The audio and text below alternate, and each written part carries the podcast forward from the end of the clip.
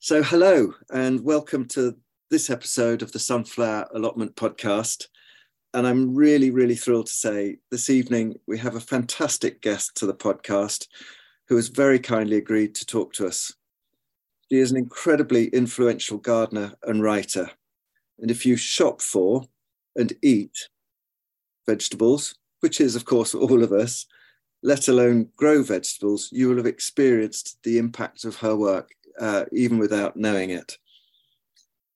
Several years ago, when I first got an allotment, I was given a book called Grow Your Own Vegetables by Joy Larkcom. It's quite a modest book, not a big, glossy, coffee table style of book full of pictures, but it does have lovely drawings. And I have many books on gardening, but I can honestly say it's the book that is always with me and in my rucksack and in the allotment shed and often by my bedside table. And it goes with me everywhere.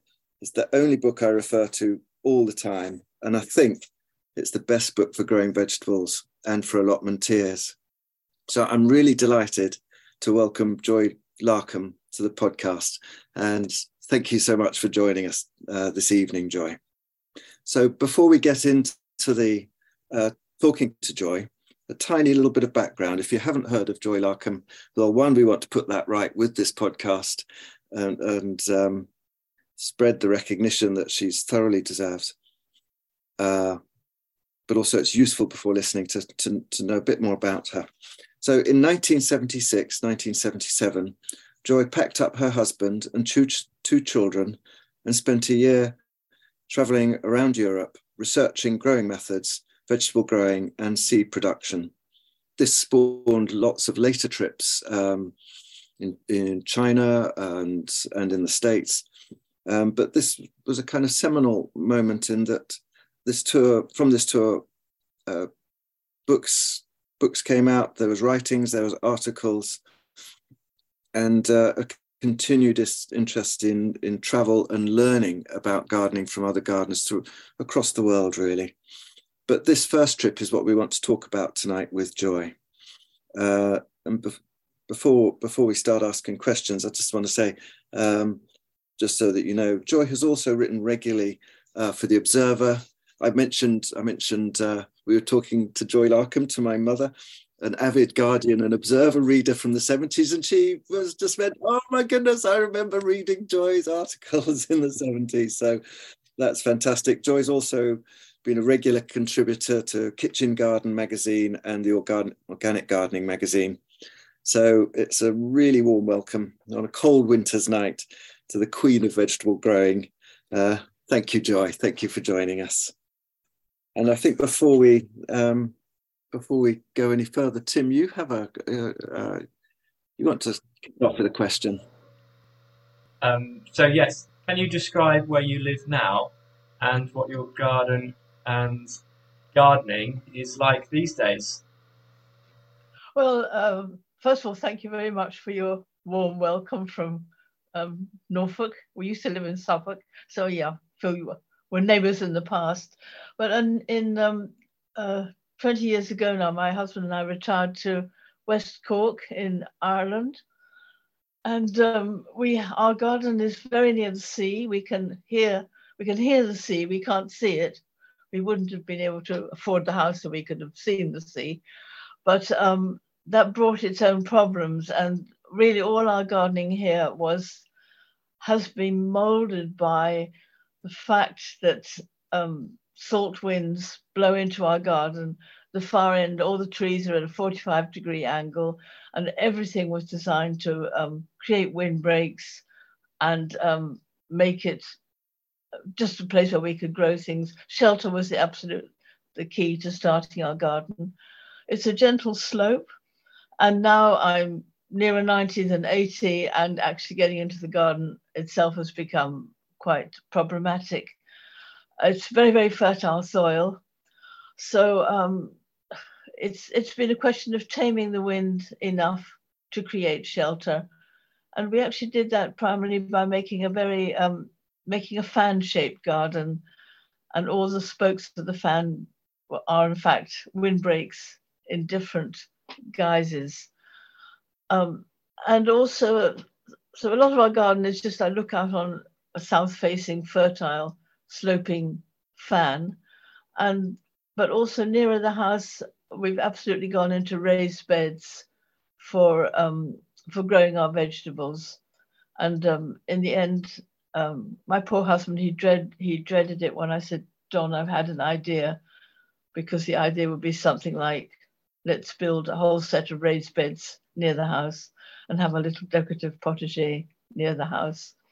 So it's basically a potager of raised beds all uh, near the house, and then a big fan with colourful beds stretching ahead of us, um, uh, and a, a, great deal of fruit. It forms the, uh, the spokes of the wheel of the of the so-called fan. And everything was designed for old age. We were in our mid 60s when we moved here, so it's all been um, espaliers and cordons and um, things we could, in theory, reach, except with um, the fertile soil, a lot has grown out of reach. So that's kind of the garden in a nutshell. Fabulous. Thank you so much, Joy. I'm sure Rachel might want to jump in here as a as a gardener herself, but we've had lots of people on the podcast ask about planning their allotment and planning their allotment garden. So it's, wonderful to hear that, that you were you were planning um, so far in advance and, and how you were planning for wind as well. So that's really interesting. And we did also build a green greenhouse alongside. There was a very nasty spot between the house and the stables. And in the end, a, a lovely guy um, built us a tailor-made greenhouse to fit in there with its own raised beds. And, and now I can, uh, uh, getting about, it's difficult. I can still just about get to the greenhouse. And it's been a complete and utter lifesaver. Um, so that's that's the most productive bit currently, um, apart from a few fat slugs that managed to oodle their way into there. I, I, read an article recently, uh, Joy, about you and about your current setup with your greenhouse connected to your outbuildings or, and your house, and thought that sounded wonderful, especially thinking about gardening going forward and planning for what you're capable of doing. I suppose my question, sort of, given that you've sort of planned ahead for future years, we're re- also really interested in looking back um, what sort of first started you out gardening and in, inspired you or started it all off for you, I suppose? Uh, well, um, I always say that what started it was, um, you know, I was a wartime baby and my father was in the war and uh, we'd moved to the countryside. We moved to near Reading, which was supposed to be out of the range of bombs at the time. And I remember him coming back. I was about five or six and digging up the field and giving me the worms to take to the hens. And that is my first recollection of gardening. Whether he was trying to get rid of me or the worms, I've been wondering in, in, my old age, you know, when kids come around and help in quotes. But um, that that was that was my first memory of gardening. So just fast forwarding a little bit, your your approach has been to gardening and, and writing has been very much around research and trying things out in practice to find what works for you and, and then writing this up. Uh, what started you down down this route? I thinking about it. I, I think possibly you're just born with um, a curiosity gene. You know, you're you're either the sort of person who wants to know what's going on behind things or or not. And again, with my dad, it was a big influence on me. Um, I, I, did eventually decide to go to Wye College and do horticulture. But I remember before going, we had a garden in, in Berkshire that it, it was absolutely riddled with bindweed, you know, that they called it withywind in, in Berkshire, which is a very good name for it. And we had a plant and we actually knocked, knocked off its top regularly and counted it. I remember doing this before we went to college to see how often it would actually break through again, in spite of us having cultivated knocked off its top. I think it was something like 40 times. but but for that kind of um, experimenting to find out why things happen, it's kind of ingrained and um, has stayed. I, I did for many years. I was a journalist in other fields, and it was always kind of curiosity to know about about people living different ways, about what goes on behind the scenes. It's it's still kind of slightly embedded. And um, even today, I, I, I, did manage to do a germination test on some seeds which didn't seem to come up, and I'm cross with them. You, you don't totally lose that um, desire to get to the bottom of things. I, I think that's the fundamental reason. Joy, could I um, pick up on something you said then about journalism? How, how did you actually get into writing, into journalism itself?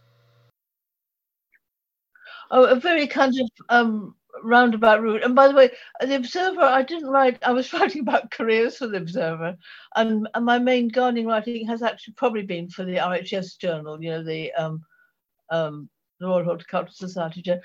Well, I was working over in Canada and in a library and um, uh, as an assistant librarian, being rather badly paid. And I came back to the UK thinking, well, I'll qualify as a librarian, but um, thank goodness they had no spaces in the library school at the time.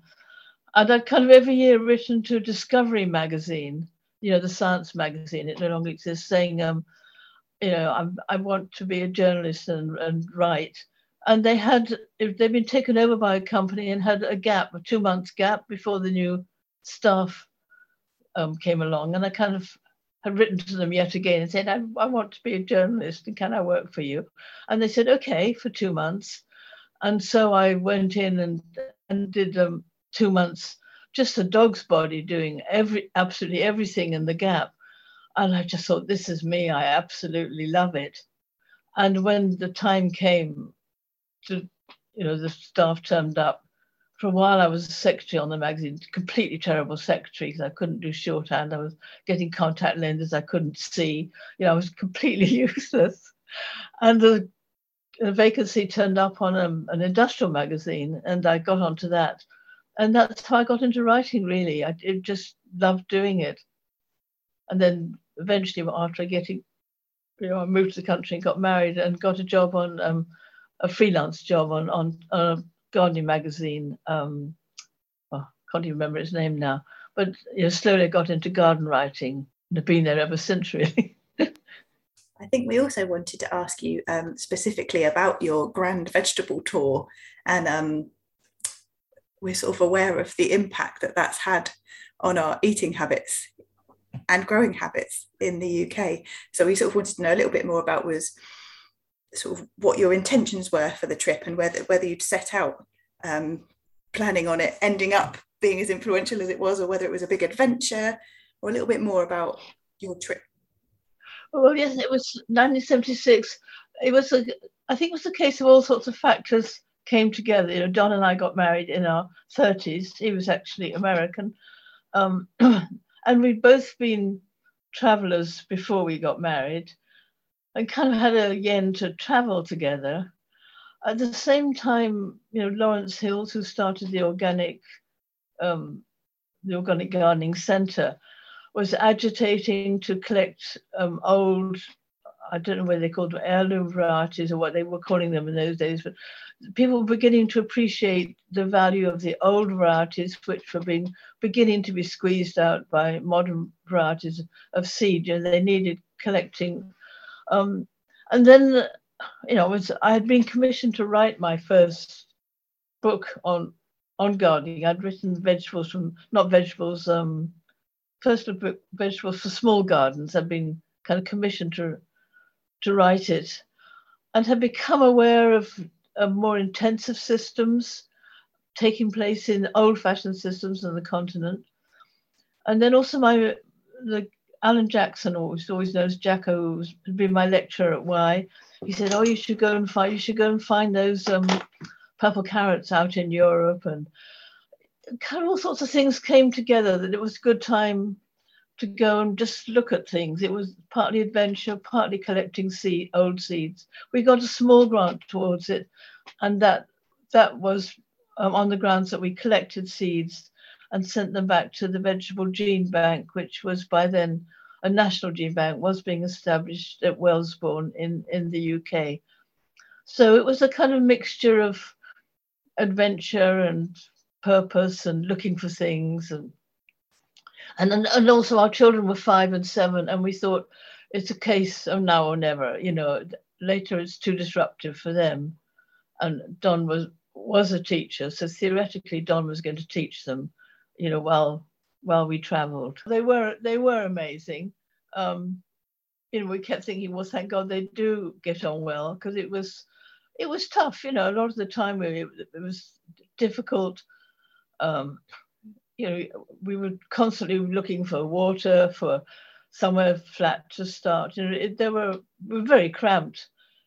We, we in the end we had a van, a Mercedes van, and pulled a caravan, but every corner was packed. It it seems funny talking with the kind of recession looming now because a recession was looming then as well, and um, we thought we just got to take everything we can with us. You know, I was trying to earn money by um, writing articles, and we'd rented out our house, but the people actually went bankrupt, so the money would jump into our bank account and then jump out again. You know, we got it eventually, but it wasn't much help on the road with very little money. So um, you know, we were the, the, van was absolutely packed solid. We, we, had four bikes down the middle, you know, and everything was complicated. You know, getting in and out. But they they were very good. As soon as we stopped anywhere out, they would jump. They'd play Lego or find something to do, and um, they they were amazing. But they they were getting homesick by the end. You know, if they met anyone English, they'd come rushing over and say, Mummy, there's someone there that speaks English. I, said, I, don't want to speak to anybody who speaks English. they were getting homesick, whereas Don and I could have gone on traveling for another year, I think, probably, you know.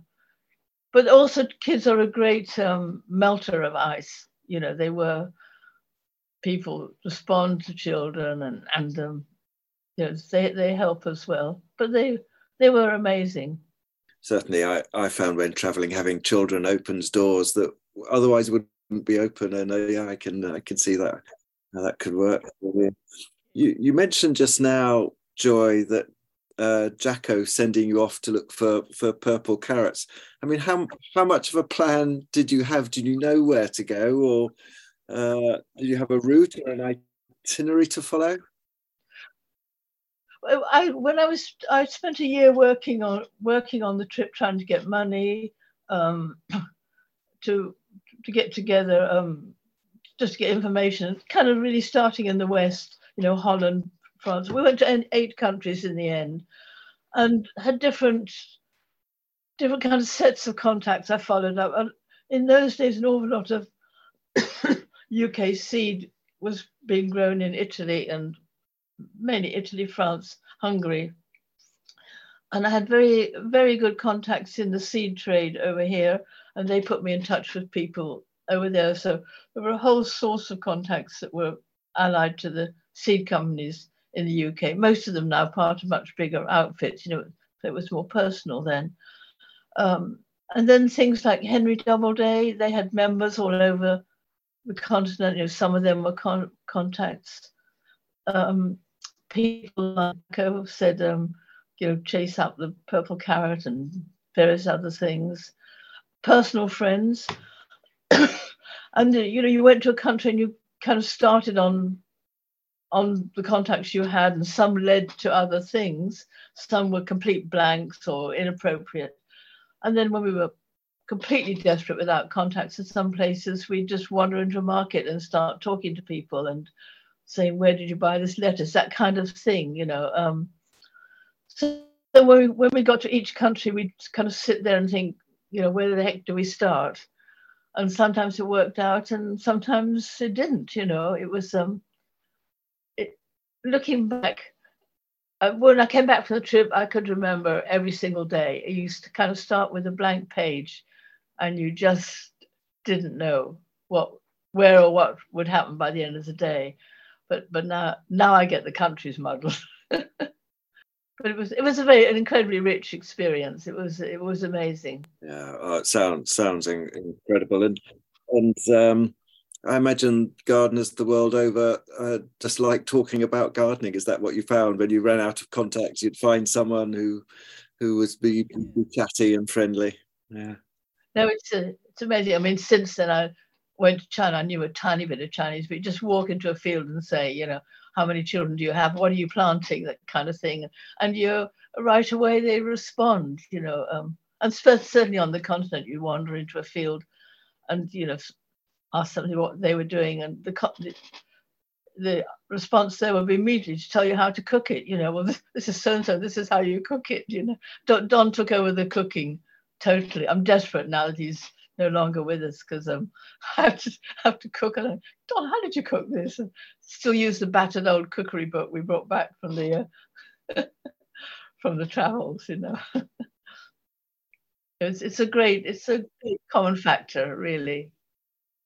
Can you tell us a little bit more about which countries you visited and any particular experiences that stick in your memory about crops you saw or food that you ate or? So we started in holland because it was a nearby and very organized country. And um, got in touch with a, a man there from a research station who basically organized a trip you know all sorts of things for me. And it was only subsequently when i was battling with languages i couldn't speak and you know the unknown i realized what an amazing job he did you know so that was very interesting seeing modern horticulture really you know things like plastic tunnels light years ahead of what we were doing, you know. And then then we went to Belgium, which was um, nobody had ever.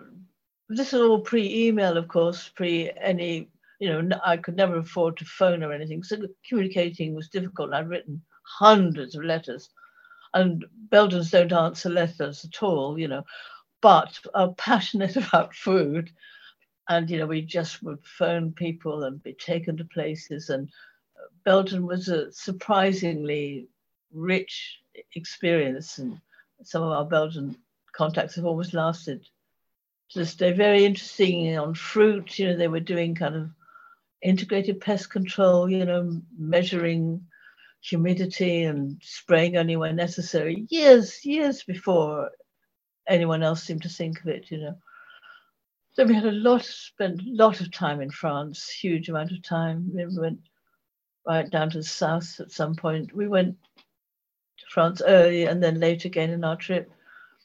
Portugal was an incredible country. We were there Christmas in foul weather, found these amazing old excavated sand dunes with incredible gardens that we call masseiras. I don't know how they are.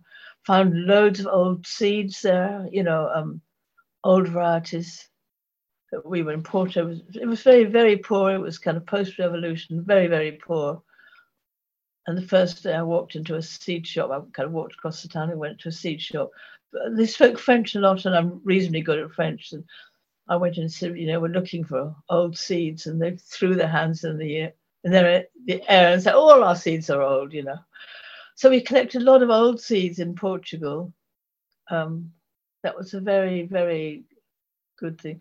Well, on that, on that joy, the, the, the seed seems to be the, the main things that came out of this trip and the discoveries that you made. And uh, am I right in saying that discoveries or or these exchanges of seeds had a big impact on on commercial uh, selling or salad selling in the UK. Would that be right? Well, I think the um, the old seeds.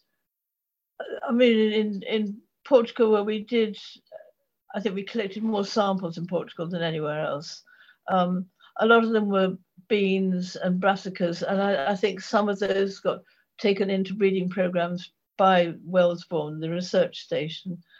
The other huge area of seeds, which weren't so much old, they were just in current use a lot, were um, were the salad plants. You know, and that was that was mainly Italy and France. Things like the chicories, the endives, rocket, which people knew in the UK. Um, Belgium, we found things like um, uh, Claytonia, you know, winter, what's it called now? Um, um, winter purslane, summer purslane things that were being used, and those those I think were the, um, those plus using cut and come again techniques to grow them.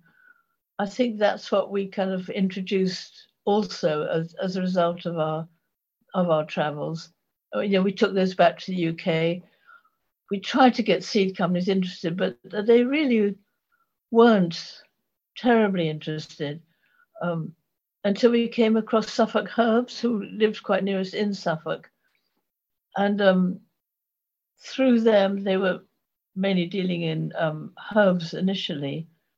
then they took up the salad plants and um, and they started getting some of these seeds commercially from Italy, and that's how they kind of began to um, to filter into mainstream um, in the UK.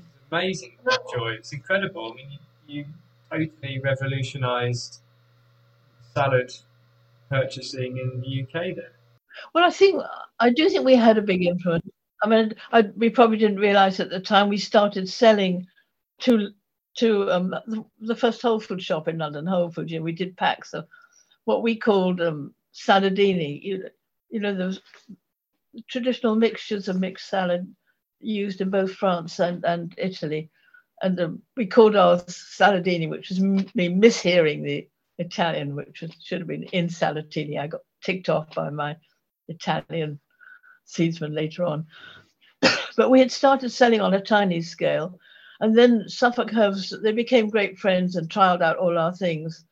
And they had loads of our, they were growing all the salad stuff we'd sent them.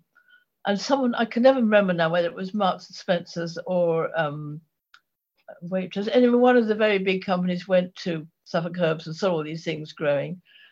And I opened one of the color magazines one day and saw this huge spread of stuff saying, We've traveled the world and found these salads and brought them back to you. And I thought, Oh, no, you didn't. You went to, you went to Suffolk Herbs and, and you saw all my things growing in their garden. but that's the way of the world, you know. I mean, one of the season said you should have patented what you found, but you, you can't, you know.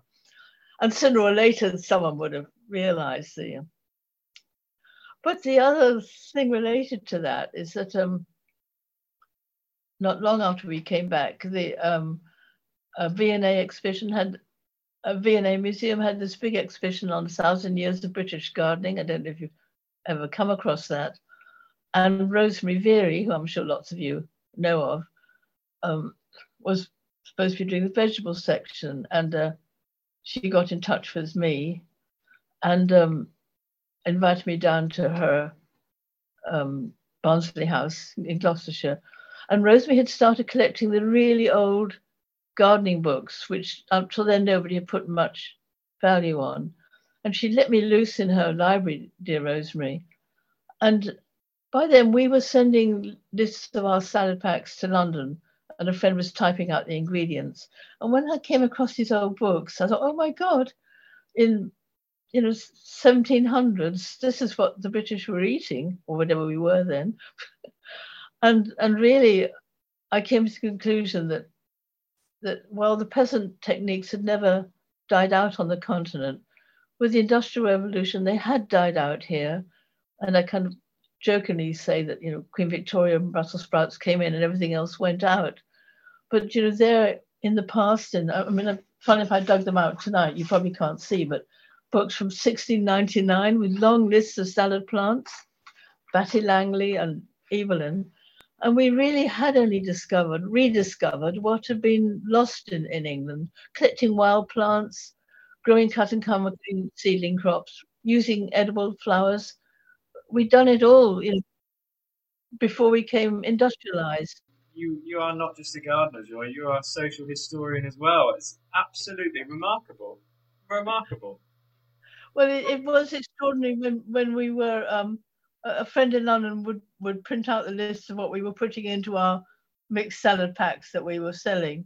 And um, they, they were so close to what um, we found in these old lists. And then I did go to the, uh, the British Library and then and track down some of the very early writings about salads and so on. And it, it, I'm, I'm not really a historian, but it is extraordinary how um, you know you do have to rediscover the wheel from time from time to time.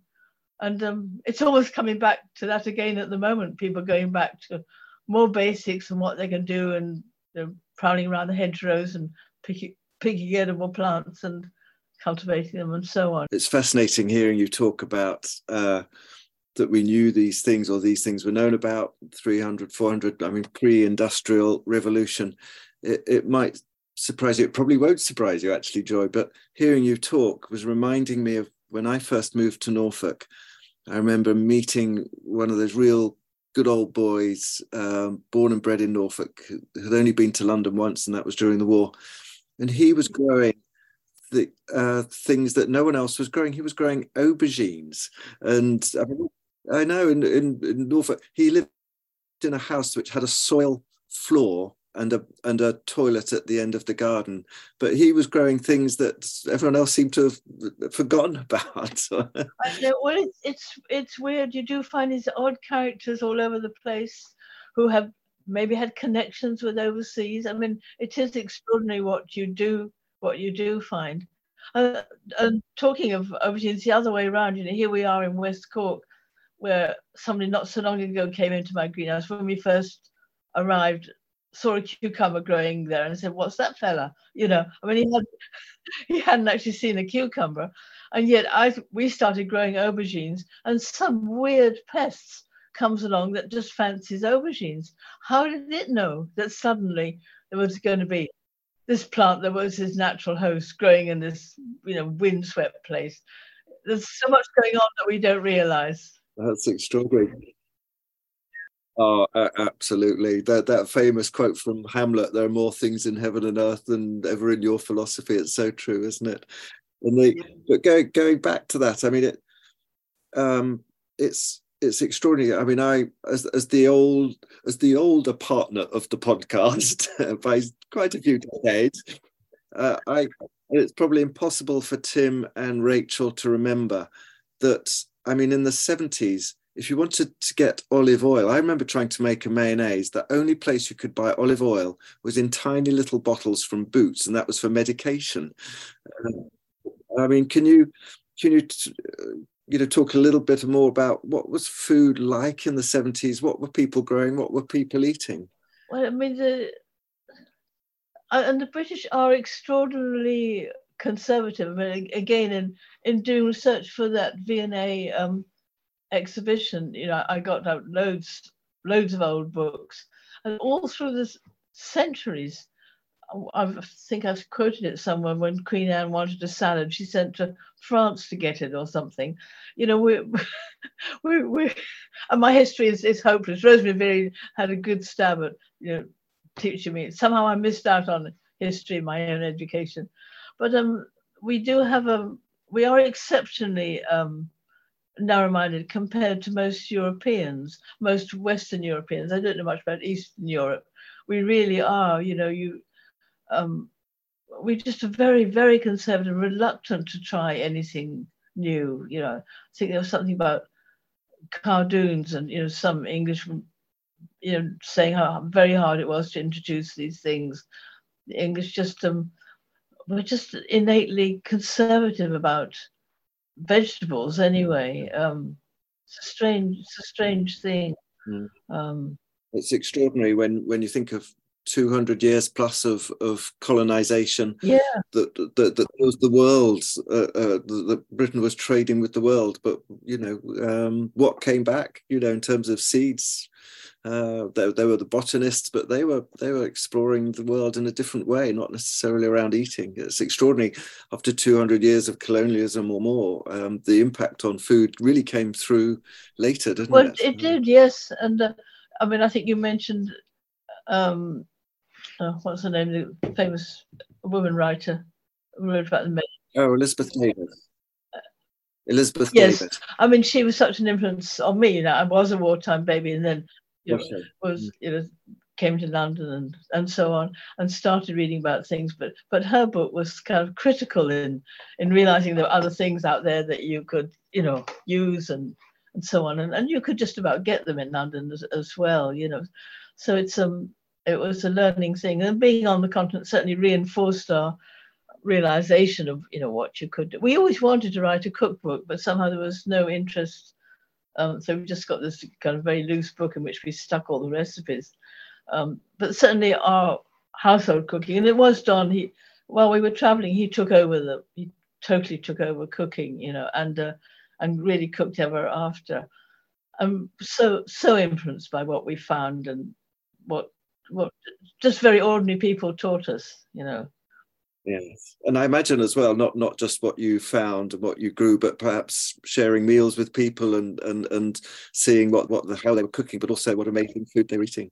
Yeah, I mean, one of our wonderful experiences fairly early on in France, we'd had contacts we had several contacts we had, could follow up in France, and one of them turned out to be a kind of equivalent of a allotment society. The French railway workers had a huge network of their own gardens all, all over France. So we visited quite a few, and somehow we we made an early contact with them, and we camped um, on their one. Um, it was called Pontoise. It was outside Paris, and the guy running it, I, am not sure whether he'd been a train inspector or what. He was one of these kind of very intelligent working class people who was passionate about food and cooking. And they invited us to a meal where he actually physically made the spoon with which he was going a metal spoon with which he was going, his wife was going to cook some kind of butter. But he he showed us a lot about mushrooms. He gave us a recipe for mushroom velouté soup. We're using ink cap mushrooms, and you know, just that was the case where we really learned, you know, just from the people we bumped into um, every day, you know. Yeah, and I, I I love that about your writing that that you make that connection with food and the pleasure the pleasure of having really good, really good produce, good fresh produce, organically grown, and then the flavor. And, and I think one one of the things I love I love about this book uh, and I think it's well ahead of its time. When I look at other books from the time, is that you write about flavor and you you write about the varieties that are good for flavor rather than just being resistant to blight or disease or whatever and uh, you know and it's a bible to me for that as well because i'm all about the flavor well, well thank you because i mean it's taken a long time even for the um, authorities you know like the RHS and people to actually take flavor on board as well as um, as well as everything else, you know. Um, and um, it was a long battle with the seed companies, you know, to get them to. Um, it's a kind of vicious circle because people don't want to try new things, but if they're not out there in the catalogs, they don't know they're there to try. So it's a it's a very slow business getting people to change their minds or be be more adventurous. And you know, when you see a whole bunch of yams, I think, oh heck, how do you cook those? And and you know, you, it's a we all have kind of resistance to new things as well. It's a it's another inbuilt character. Um, well, I mean, just thank goodness that you persisted, and whatever frustration you felt at the time, you you carried on. You obviously knew you had a conviction that what you were doing was right. Well, I think um, uh, for good or ill, anybody who's had to live with me, I I do get very obsessive, and uh, I, I'm just about dropping quite a lot of it now in old age. But um, you know, you just I'm just obsessive by nature, you know. I, I really loved what you something you said earlier, Joy, when you commented about um you sort of having a curiosity gene almost that compelled you to find new things. And I think that really shows through in the way you talk about vegetables and the importance of flavour and sort of your comments about sort of British people being largely conservative in their eating habits. It's really wonderful that we have people who are willing to care so much about that. So you're not putting all of your energies growing something that might be blight resistant but actually tastes mediocre and well yeah yeah yeah and of course the nice thing is that you tend to um you know I, I don't know whether you you you you bump into the people who think the same way. You know, one way and another, we ended up in Suffolk. But so many of our friends were people who ran restaurants or that kind of thing, and um, and you know through them, I mean, you know, I've learned so much from the people that we bumped into, particularly in Suffolk. I don't know if you ever knew the Singing Chef restaurant when but of course, you're not in Suffolk. Well, you're in Norfolk, well, aren't you? I, I grew up in Suffolk, so I do know Suffolk. Yeah. All right, where, where, where were you? Uh, Ipswich. All right. Well, did you know the Singing Chef, the the the restaurant there? Maybe that was after when you were still growing up. But anyway, Ken Toy, who was half French, who ran that. I've forgotten at what point we bumped into Ken. Um, but he was a huge help, and he used to come when I was first growing the Chinese vegetables, and he'd come around the tunnel and taste them and try them out. And we did loads of work together. He wrote a lot of the recipes in the books I wrote subsequently. I didn't know him when I think when I was doing the original salad book, but um, people like that, you know, we learned so much from them, and and he was always willing to try things, and and all, incorporate the new vegetables into old recipes and treat them in different ways. And um, and that kind of um, the working with people, you know, when you get these constructive working with people with us interested, I mean that's that's so satisfying. You know, that's a, a lovely aspect of it. You know, um, Ken and I did a lot, and we did a lot, um, particularly later with the Chinese vegetables, introducing them. Um, and then we got seed companies interested, and we get, did demos. That was with the Chinese vegetables, with the seed companies, and, and that's how slowly they kind of got into the mainstream, really. But working with uh, the Suffolk Herbs Seed Company, that was a, a fantastic partnership as well. You know. I was going to ask you um, what what sort of you think your your legacy might be in terms of growing things and food stuff that are available to us but i feel like you're continuously answering this question through all of your responses because your legacy seems so obvious to us i think. Well i suppose i mean a lot has filtered in. I mean one of the other things quite probably the food thing is you know even even here when i walk into a shop and i see a mixed bag of of salad and stuff which is kind of one, one of the tiny triggers when we were looking for places and we saw him. We did walk into a shop, and there was one of virtually one of my salads in in a bag in a little shop, you know, in the middle of nowhere in Clonakilty. Oh my God, you know. And every now and then I see something. We introduced that, you know. You for, forget, you know, that that you did.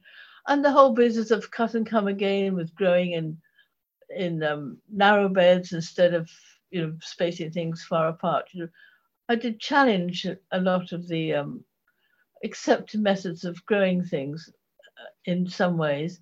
And I suppose the other thing is the whole idea of making vegetable gardens beautiful. Because, you know, on the trip, I did, I suppose a lot of people have heard of Villandry now, you know, the Loire Valley, the beautiful Renaissance garden, you know, where the flowers and fruit and everything are integrated. And that triggered that in my mind and then getting to know Rosemary Verey and her lovely potager in Gloucester. And the whole idea that vegetables shouldn't just be shoved at the back and out of sight. And uh, so many are intrinsically beautiful, and you can grow them in beautiful patterns and have fun, you know. Um, now that's become almost mainstream now. You see it all over the place, you know. So, so that's a kind of nice bit of legacy as as well, you know. Um, yeah, I mean, I hope hope some of that lives on. I think it definitely I think it definitely does and will. And for someone like me, because I love vegetable growing, but I love all plants, well, nearly all plants, and I love the sort of feel of being in a, a beautiful space. So the fact that I'm not completely scorned by all the other allotment holders because I've tried to make a, an allotment plot that has flowers and vegetables growing in different ways or stuff for bees and pollinators and it's not just row upon row. And that's brilliant and fine in its own right but i feel like there is a legacy from people like you sort of introducing these ideas and making it more acceptable to care about those things as well i suppose. Yeah. Oh well thank you. I mean it's nice that the organic was so considered so way out you know um when i was first writing. And um i think i've mentioned somewhere that it's always appealed to me the idea of I mean I'm hopeless that I kind of have a scientific curiosity, but unfortunately a, a, literary mind, not a scientific mind at all, you know, struggle to even, you know, work out what postage stamps worth. But um early on early on when I was I think I had this thing of just living by what you had. And and I do remember um um, my, my, I went to Wye College. It was a very scientific course. so, you know, I've kind of been programmed for three years to think in terms of science and chemicals and so on. And I don't know if I've told, have told the story quite often, but when we moved to our farm eventually and baby arrived, and I went out to spray the apple trees with tar oil wash, which is what you did in those days. And I turned around and realized I completely sprayed my baby. He was covered in big black spots. And I felt I felt so guilty. I thought, Christ, what I've done to my baby, you know. And I think that was the last time I ever used a chemical spray. I have to say that of all the family, he's probably done best in the world if you go by um, you know, success. So perhaps he didn't. perhaps everybody should go around spraying their babies. I don't know. but I did.